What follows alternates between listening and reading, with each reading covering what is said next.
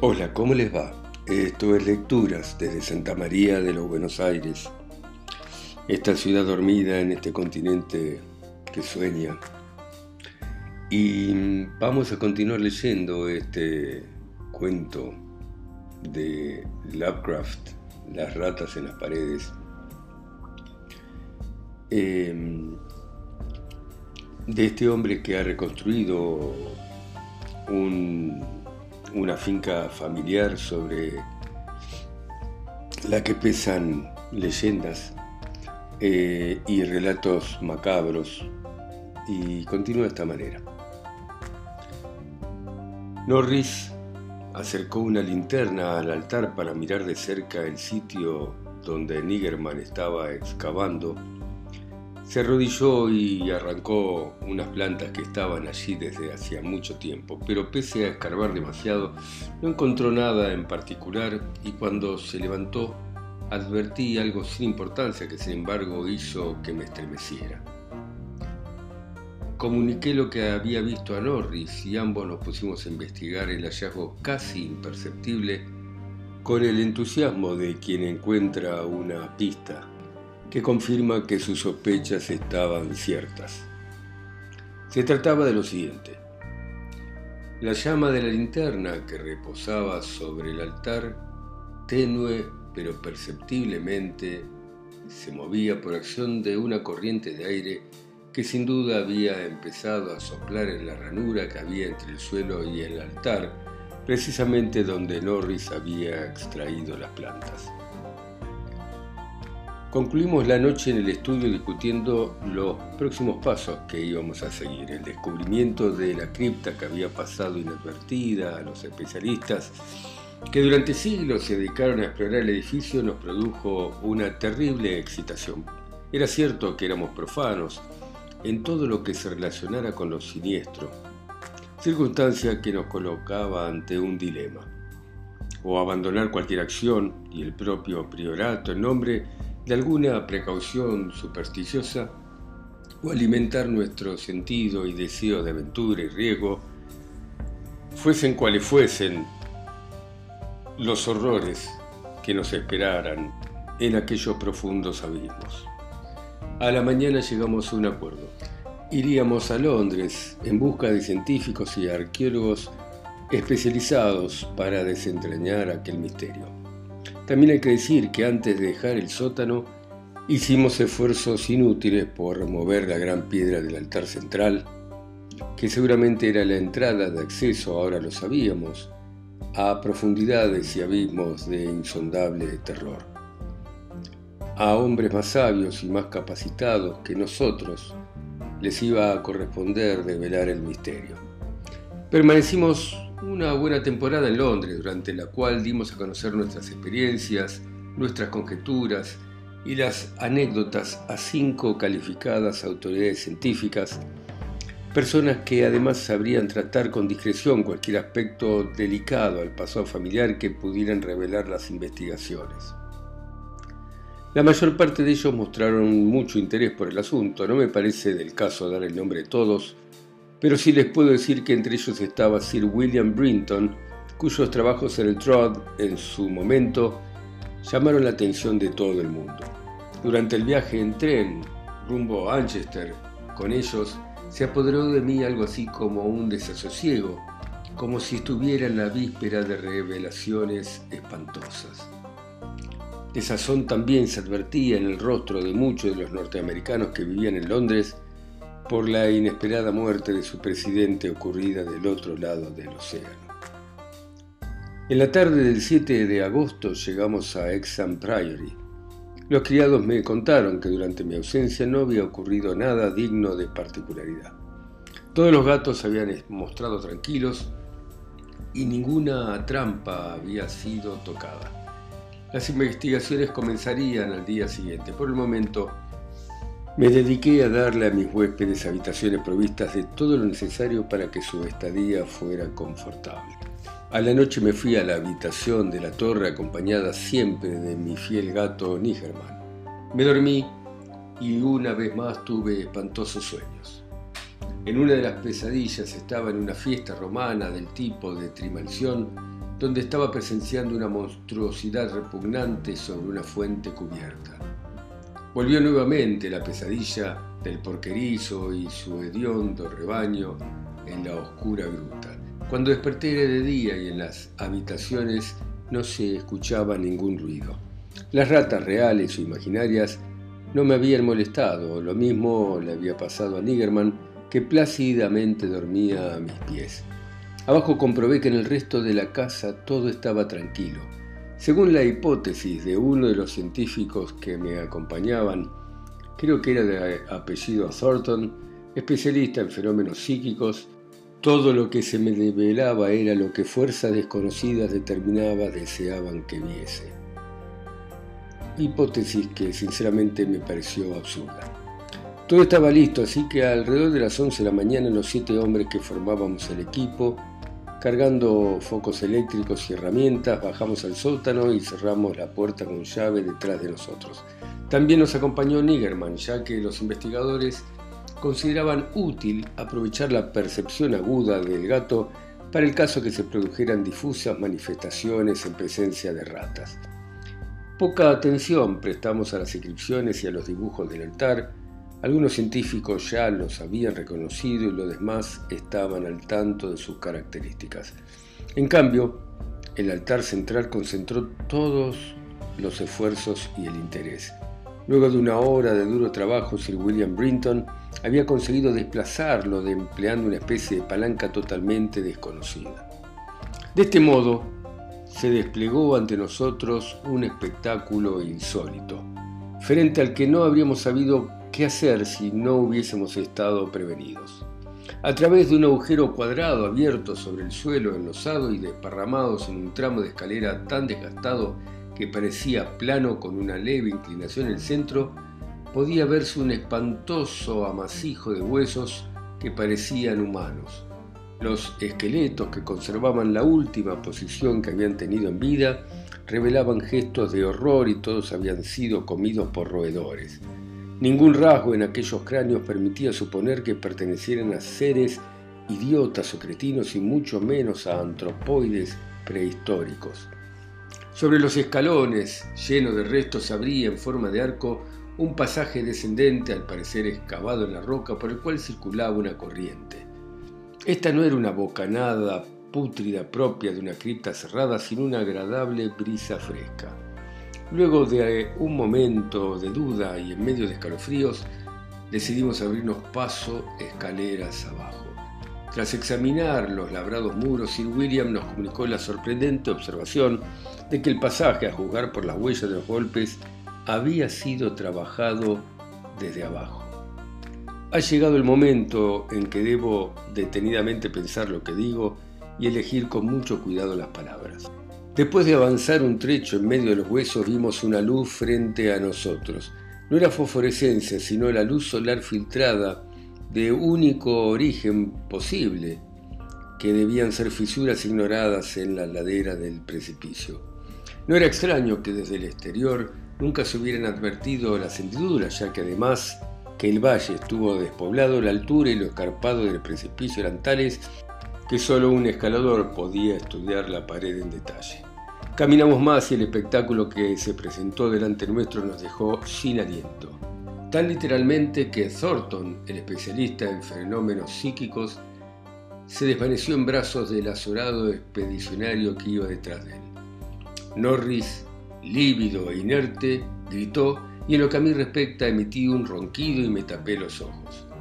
El hombre que estaba detrás de mí, el único que tenía más edad que yo, pronunció el habitual Dios mío, con una voz quebrada.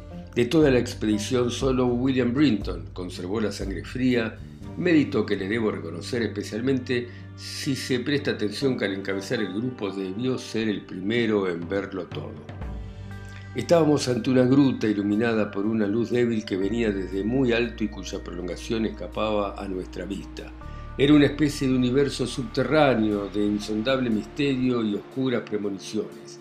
Podían verse edificios y otros restos de arquitectura, y con mirada aún enturbiada por el miedo, vi un singular túmulo, un impresionante círculo de monolitos ruinas romanas, los restos de una pira sajona fúnebre y hasta una antigua construcción inglesa de madera. Pero todo esto no tenía importancia ante el espectáculo abominable que se extendía hasta donde podíamos ver, y era una enorme maraña de huesos de aspecto humano como los que habíamos visto antes. Como si fuera una especie de mar espumante, los huesos cubrían todo, unos estaban sueltos, otros permanecían articulados en esqueletos con posturas diabólicas, como si estuvieran repeliendo ataques o como si estuvieran consumando intenciones caníbales. El antropólogo del grupo, el doctor Trask, trató de identificar los cráneos, pero encontró una mezcla tal que le causó asombro. La mayoría pertenecían a seres anteriores al hombre de Piltdown, aunque de todas maneras estaba fuera de discusión su origen humano. Muchos eran de grado superior y solo algunos podían atribuirse a seres con cerebro y sentidos plenamente desarrollados. Prácticamente no había hueso que no estuviera comido por las ratas, pero también por otros seres en aquel aquelarre. Entre ellos también había pequeños huesos de ratas. Me atrevo a decir que ninguno de nosotros conservó intacta la lucidez durante aquel día abrumado por terribles descubrimientos. Hoffman ni Huseman jamás habían podido imaginar escenas tan increíbles, repulsivas, góticas, como las que ofrecía la oscura gruta por la que íbamos como sonámbulos. Los descubrimientos se sucedían unos tras otros, y creo que todos bloqueábamos los pensamientos que nos llevaran a explicar lo que había sucedido allí hacía 300, 1000, 2000 o 10.000 años atrás. Estábamos en la antesala del infierno. Thornton volvió a perder el conocimiento cuando Trask le dijo que algunos de los esqueletos podían descender directamente de cuadrúpedos. La interpretación de las ruinas también nos llevó a una sucesión de horrores. Los cuadrúpedos debían haber vivido en cuevas de piedra de donde debieron escapar por hambre o por miedo a las ratas. Estas se contaban por millones y evidentemente se habían cebado con verduras cuyos residuos todavía se podían ver en el fondo de recipientes de piedra. Ahora entendía que mis antepasados cultivaban huertos. No fue preciso preguntar sobre el propósito de los roedores. Iluminando la ruina romana, Sir William leyó en voz alta el más sorprendente de los rituales y habló de la dieta alimenticia del culto antediluviano que encontraron los sacerdotes de Cibeles y que acoplaron al suyo. Aunque acostumbrado a la vida en las trincheras, Norri no podía caminar erguido al salir de la construcción inglesa. Por mi parte, me animé a entrar a lo que pareció ser una construcción sajona cuya puerta de roble estaba en el suelo y encontré una hilera de celdas de piedra con barrotes carcomidos por el tiempo. Tres estaban ocupadas por esqueletos de seres superiores y en el dedo índice de uno de ellos pude ver un sello con nuestro escudo de armas. Sir William halló una cripta con celdas aún más antiguas debajo de la capilla romana, esta vez todas estaban desocupadas, y más abajo había otra cripta con techo muy bajo cribada de nichos con huesos alineados, en algunos de los cuales se leían inscripciones en latín, griego o frigio. A su vez, el doctor Trask había abierto un túmulo. En el interior había cráneos pequeños apenas desarrollados como si fueran de gorila, pero inscriptos con signos ideográficos imposibles de descifrar.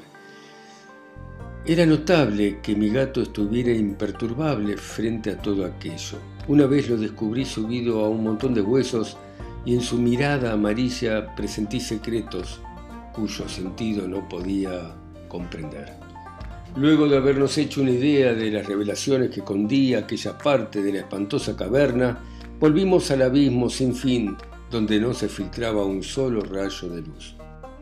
Ignoraremos qué mundos estigios había más allá del muy pequeño trecho que recorrimos. Pero nos pusimos de acuerdo en que saberlo no tendría ninguna utilidad para la humanidad. Pero aún en el radio en que nos habíamos movido había suficiente para atraer nuestra atención. Unos pasos más y vimos infinitos pozos donde las ratas habían tenido un festín y cuyo agotamiento había sido motivo para que las huestes famélicas se arrojaran sobre los rebaños de seres hambrientos de la gruta y luego escaparan en tropel del priorato para producir aquella devastadora orgía que los lugareños nunca olvidaron. Los pozos eran inmundos con huesos quebrados y cráneos abiertos, rebosantes de huesos de pitecántropos romanos, ingleses, celtas. Algunos estaban repletos y era imposible saber la profundidad. De pronto mi pie resbaló hacia un foso, circunstancia que hizo que me quedara inmóvil del miedo. Estuve paralizado un rato porque, excepto el capitán Norris, no conseguía ver a nadie. A continuación escuché un ruido proveniente de una distancia infinita que me pareció reconocer. Y también vi como mi viejo gato negro salía disparado como si fuese una especie de dios egipcio en pos de ignotos abismos. El ruido no era lejano y rápidamente lo comprendí. Se trataba de una nueva estampida de las ratas, siempre buscando nuevos horrores, y decididas a que las siguiera hasta aquellas cavernas del centro de la tierra, donde Nyarlathotep, el dios sin rostro, grita en la oscuridad secundado por flautistas amorfos. Mi linterna se apagó, pero ello no impidió que detuviera mi carrera. Escuchaba voces, ecos, alaridos. Sentí que algo redondo me rozaba, las ratas, el viscoso y voraz ejército que se nutre de muertos y de vivos, ¿Por qué las ratas no iban a comer a un deloper si los deloper nada se privaban de comer? Si hasta la guerra se había comido a mi hijo. Voraces lenguas de fuego yanqui habían devorado a Carfax, convirtiendo en cenizas al viejo de la y el secreto de la familia. No, no soy el porquero monstruoso de la gruta, y tampoco era el rechoncho rostro de Norris lo que había sobre aquel ser en forma de hongo. Él seguía vivo, pero mi hijo había muerto. ¿Cómo pueden ser de un Norri las tierras de un Delaper? No puedo asegurarlo, la serpiente manchada, maldito Thornton, te voy a enseñar a desmayarte sobre las obras maestras de mis ancestros, canalla, te voy a enseñar el gusto por la sangre, magna mater, magna mater, atis, dia, dia, habus hab, dunahor, danazor, plum, nag ul ar Según dicen, estas son las cosas que yo decía cuando me encontraron en medio de las tinieblas tres horas después. Estaba acuclillado sobre el cuerpo a medio devorar del capitán Norris y Niggerman estaba sobre mí clavando sus garras en mi garganta, pero todo terminó. Exam Priory se desvaneció, me han separado de mi viejo gato negro, me han encerrado en esta habitación de Hanwell y sé que hay rumores acerca de mi mansión y de lo que ocurrió allí. Thornton está en una habitación cercana a la mía, pero no me dejan hablar con él. Cada vez que hablo del pobre Norris me acusan de haber hecho algo espantoso, pero deberían saber que yo no fui. Deberían saber que fueron las ratas, las hambrientas ratas, las que con su ajetreo incesante no me dejan dormir, esas ratas diabólicas que pasan todo el tiempo corriendo detrás de los muros acolchados de mi habitación y que me invitan a que las siga en búsqueda de nuevos horrores que no pueden compararse con los horrores conocidos, ratas que nadie más que yo puede oír, ratas, ratas que están en las paredes. Muy bien. Muchas gracias por escucharme. Hasta la próxima.